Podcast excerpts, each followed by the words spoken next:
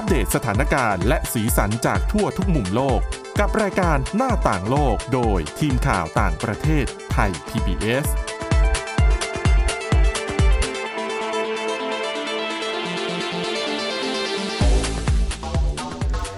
สวัสดีค่ะ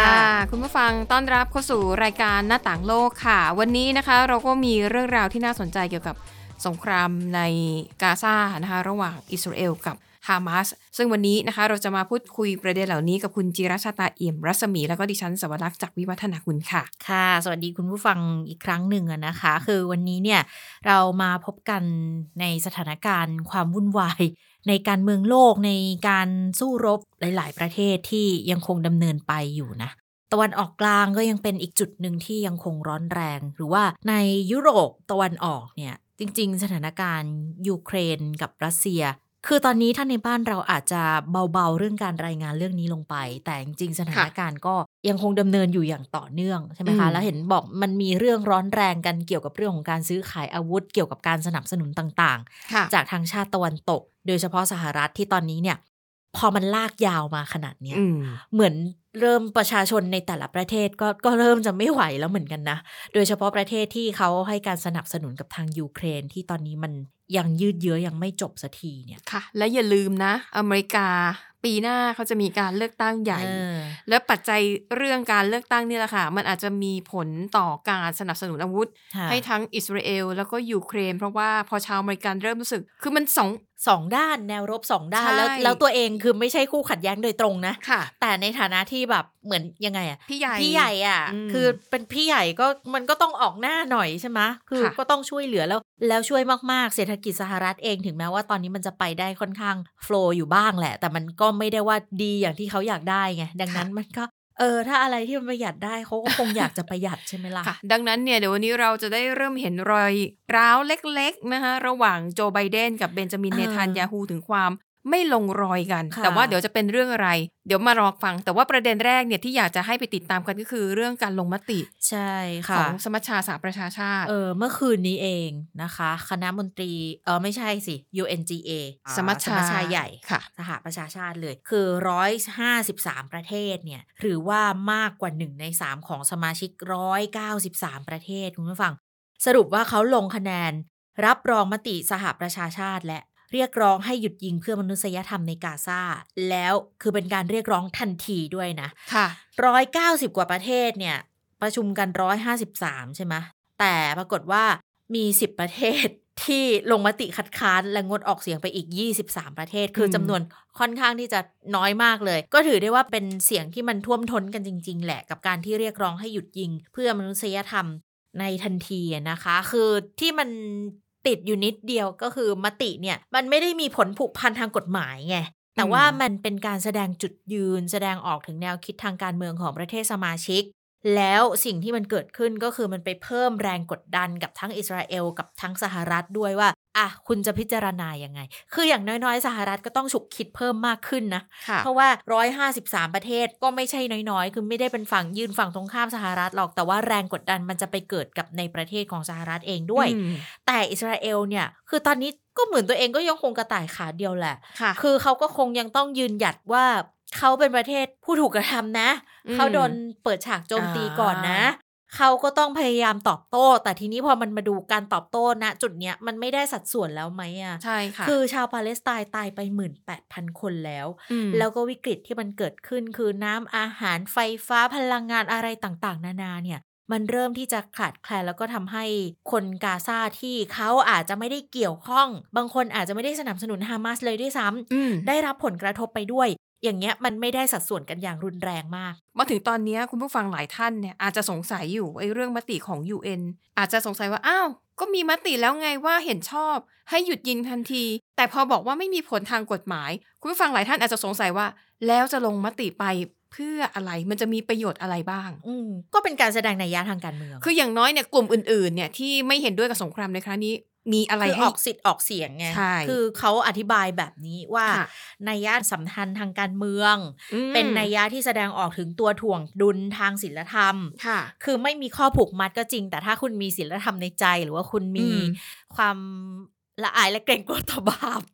ฮิริโออยู่ตาบ้าปะงเหรอเออฮิริโอตะปะอยู่บ้าง คุณก็อาจจะต้องพิจารณาแล้วว่าค่ะเฮ้ยทำแบบเนี้ยมันไม่โอเค คือเพื่อนจะไม่คบคุณแล้วนะ หรืออย่างน้อยเนี่ยจะเป็นองค์กรหน่วยงานหรือ กลุ่มใดๆก็แล้ว แต่ค่ะที่อยากจะเอามาเรียกร้องเนี่ยเขาก็จะมีน้ำหนักมากขึ้น โดยสามารถใช่หยิบยกเอามติของ UN ในครั้งนี้ค่ะบอก นี่ไงขนาดสมาชิกหนึ่งในสามของ UN น่ะเออยังเห็นชอบให้หยุดยิงสแล้วมัชคุณจะไม่ชาทำใญ่เหรอนะคุณจะไม่ทำเหรอ คือมันไม่อ่าไม่ได้มีผลเหมือนในคณะมนตรีความมั่นคงแห่งสหประชาชาติหรอกใช่เพราะอันนั้นน่ะสามารถที่จะแบบมีบทลงโทษใด ๆ ออกมาก็ได้ ถ้าไม่ทำตามหนึ่งสองสามสี่ใด ๆ ก็ตามนะคะค่ะแต่สิ่งที่มันเกิดขึ้นในครั้งนี้เนี่ย ทางผู้แทนของปาเลสไตน์เขาก็ดีใจอะเขาก็ยินดีต่อมติที่เกิดขึ้นแล้วเขาบอกเลย เนี่ยวันแห่งประวัติศาสตร์ ในแง่ของการส่งสารอันทรงพลังเลยนะ ค่ะร้อยห้าสิบสามประเทศไม่ใช่น้อยๆ ใช่ เป็นการส่งสารอย่างทรงพลังจากสมัชชาแห่งสหประชาชาติเลย แต่ผู้แทนสหรัฐเนี่ย คือเขาก็ยังคงต้องแสดงจุดยืนของเขาอยู่ เพราะเพราะเขาว่ายืนหยัดเคียงสหรัฐข้างอิสราเอลมาตลอดใ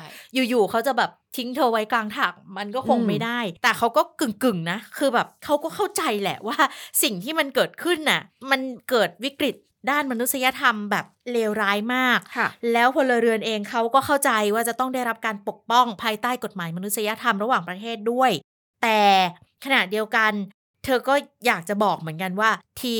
มติฉบับแก้ไขเรื่องการประนามฮามาสเนี่ยก็ไม่ผ่านความเห็นชอบอะ่ะอืมคือมันควรจะต้องแลกกันไหมอะ่ะ เพื่อให้มันเป็นการถ่วงดุลกันว่า ที่เคยพูดกันว่าสองฝ่ายเนี่ย ถ้าพูดกันในแง่ของการละเมิดอืม กฎหมายด้านของอาชญากรสงครามใด ๆ ก็ตามเนี่ยค่ะคือทำทั้งสองฝ่ายแน่ๆใช่ดังนั้นถ้าจะตำหนิก็ควรตำหนิทั้งสองฝ่าย แต่ทีนี้ในแง่ของสหประชาชาติที่เขาลงมติกันเขาคงมองในแง่ของอันหนึ่งอะเป็นรัฐนะศักยภาพคุณเหนือกว่ามาก ขณะที่อีกกลุ่มหนึ่งที่เป็นคู่ขัดแย้งเนี่ยเป็นกลุ่มติดอาวุธที่ศักยภาพน้อยกว่า แต่คนที่ได้รับผลกระทบ คือพลเรือนไงอืมเขาก็เลยมองว่าอะอันเนี้ย คนที่เหมือนถือกำลังมากกว่าค่ะคุณก็ควรจะต้องหยุดก่อนไหมล่ะ เพื่อให้อืมส่งความช่วยเหลือไปให้กับชาวปาเลสไตน์ได้ไงอืมแล้วทีนี้พอสิ่งที่มันเกิดขึ้นเนี่ยที่คุณสาวรักษ์เกริ่นเมื่อสักครู่บอกมันเป็นรอยร้าวมาเบาๆเนี่ยนะคะค่ะสาเหตุก็เป็นเพราะว่าทางประธานาธิบดีสหรัฐอเมริกา เขาก็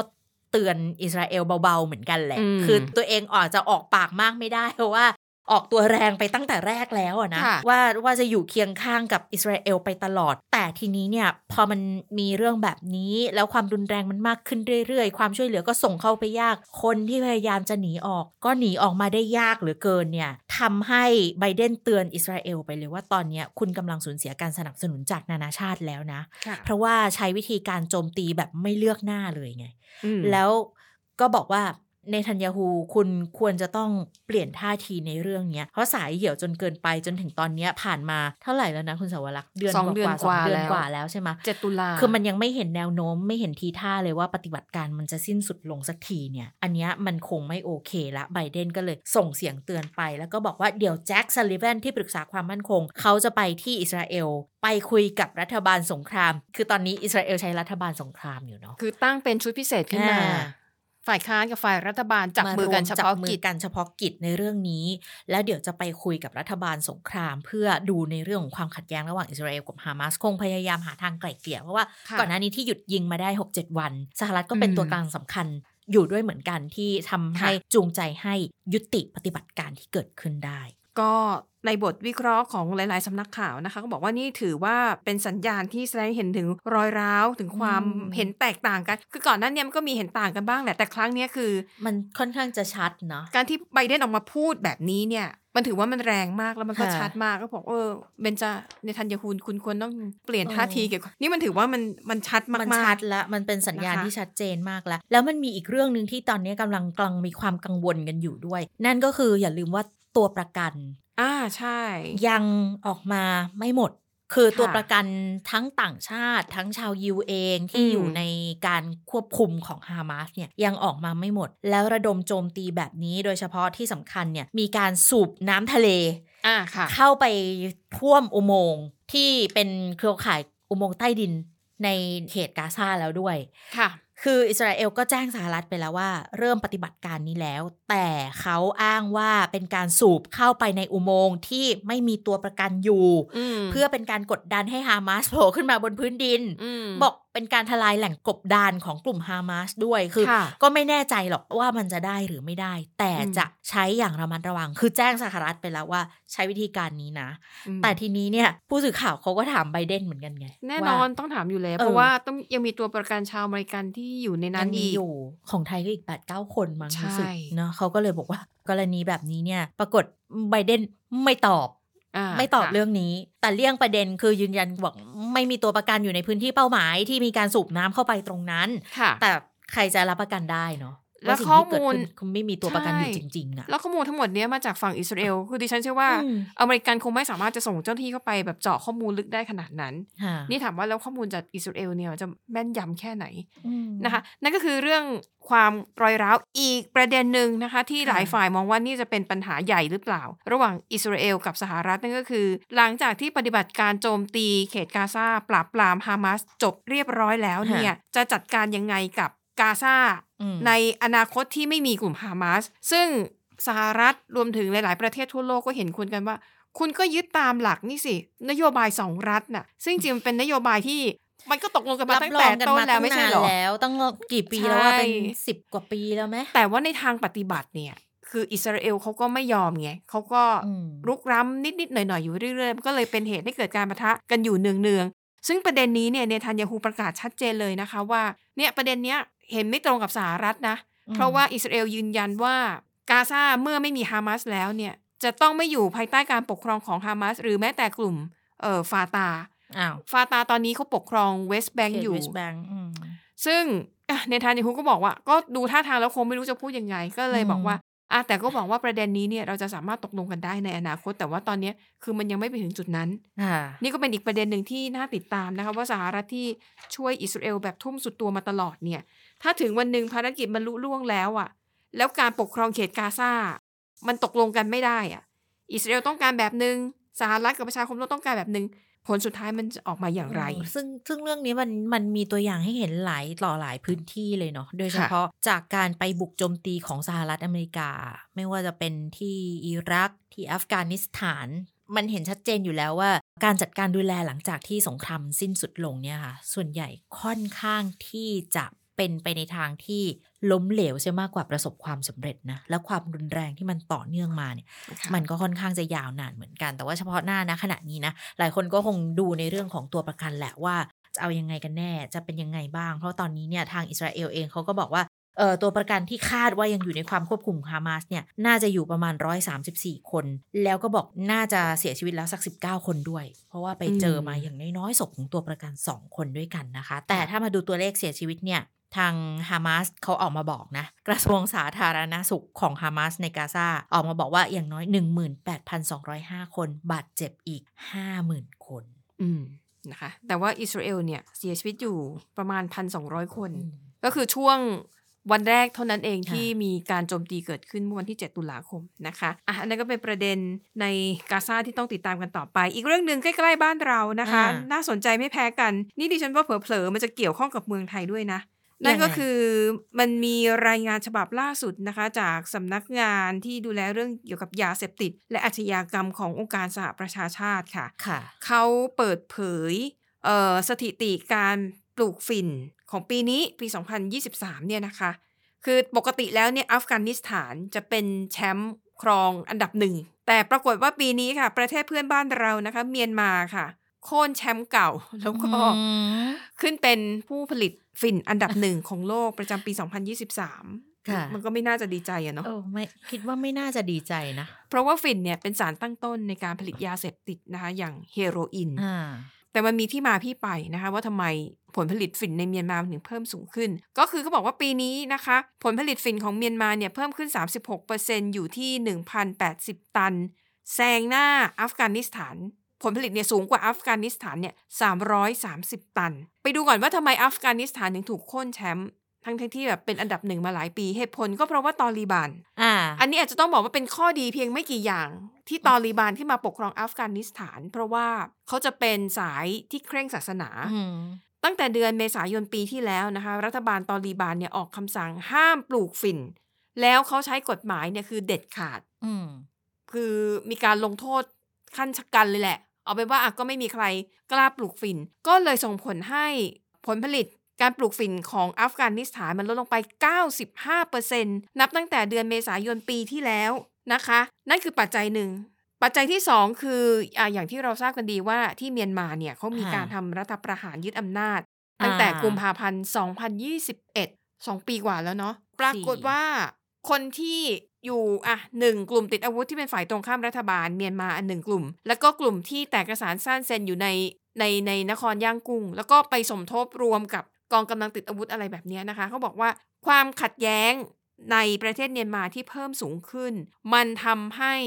พวกกลุ่มติดอาวุธที่อยู่ฝ่ายตรงข้ามรัฐบาลเมียนมาหันไปเพิ่มการปลูกฝิ่นให้มากขึ้น หาเพราะตังค์ใช่ไหมถูกต้องเพื่อหาเงิน แล้ว เขาบอกว่ามีการพัฒนาระบบการปลูกฝิ่นด้วยนะคะ ค่ะ คือมีการปลูกในพื้นที่ที่มันหนาแน่นขึ้น มีการทำระบบน้ำที่มีประสิทธิภาพ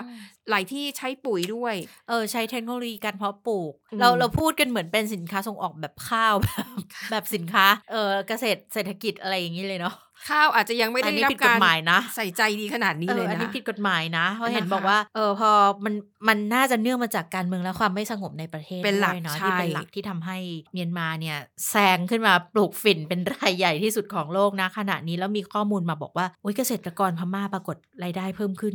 75%จากการปลูกฝิ่นอืมโอ้มันน่ามหัศจรรย์มากเลยค่ะเขาบอกเออราคาเฉลี่ยดอกฝิ่นเนี่ยคือประมาณ 355 ดอลลาร์ต่อกิโลกรัม ค่ะ โอ้โห รายได้สูงขนาดนี้มันก็ค่อนข้างจูงใจเนาะ ใช่ แล้วพอประเทศที่การบังคับใช้กฎหมายมันมีปัญหาอยู่นะขณะค่ะเนี้ยเพราะการต่อสู้อะมันก็คงจะเป็นช่องทางหนึ่งที่ทำให้เกษตรกรหันเข้าไปใช่ปลูกพืชเศรษฐกิจผิดกฎหมายชนิดใหม่ค่ะอันนี้ขึ้นมา แล้วนะคะพื้นที่ที่น่ากังวลที่มีการปลูกฝิ่นมากเนี่ยนะคะเขาบอกมีรัฐฉาน แล้วก็อืมฉินแล้วก็คัดชิน นะคะ ซึ่งก็ล้วนแต่เป็นครับพื้นที่ที่มีการนี่มันสู้รบกันอยู่ชายแดนใกล้ๆไทยทั้งนั้นเลยนะนี่ไงนิสนบอกว่า คือถ้ามันเยอะขนาดเนี้ยมันก็ต้องมีลัดกลอบมาอย่างประเทศข้างเคียงบ้างแหละนะคะอืมเพราะว่าไอ้คำว่าสามเหลี่ยมทองคำเนี่ยค่ะพูดขึ้นมาใคร ๆ ก็รู้ว่ามันหมายถึงพื้นที่ที่มีการขนส่ง มีการปลูกยาเสพติดกันอย่างคึกคัก นั่นก็คือ พื้นที่ที่เชื่อมเมียนมาประเทศไทยแล้วก็ลาวนะคะ แล้วก็สำหรับ ปีนี้เนี่ยนะคะ การส่งออกเฮโรอีนจากเมียนมาเนี่ยมีน้ำหนักรวมนะคะ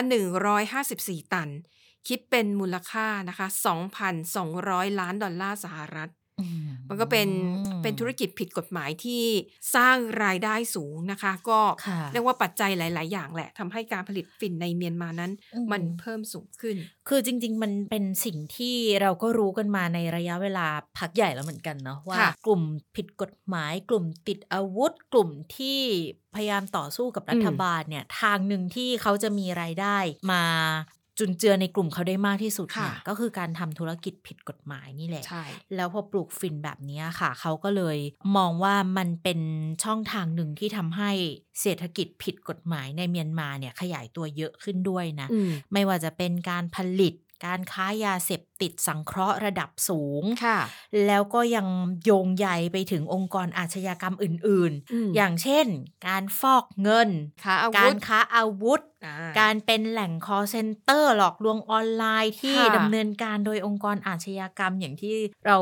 เห็นแล้วก็ได้รับทราบข่าวเมืองอ่าเล้าใช่ไก่อะไรอย่างเงี้ย ค่ะ อาจจะมีนายทุนใหญ่มาจากประเทศที่สามไหม อืม แล้วก็มีขบวนการที่เป็นคนจากประเทศอื่น ๆ เป็นแรงงานข้ามชาติอ่าจากไทยบ้างจากค่ะไหนบ้างเนี่ย ก็ข้ามไปทำมาหากินที่นู่น ก็เรียกว่าะคะเป็นจุดตั้งต้นของอาชญากรรมอีกหลายรูปแบบมันจะกลายที่เป็นตามศูนย์มากลาง ธุรกิจผิดกฎหมายแห่งใหม่ขึ้นมา แล้วประเทศที่ได้รับผลกระทบ อย่างประเทศเพื่อนบ้านอย่างเราก็ก็อาจจะเลี่ยงอืมไม่พ้นที่จะได้รับผลกระทบอืมด้วยเช่นเดียวกันค่ะอะปิดท้ายไปดูเรื่องของภัยจากสภาพภูมิอากาศโลกที่มันอุ่นขึ้นหรือว่าร้อนขึ้นนะคะ ค่ะ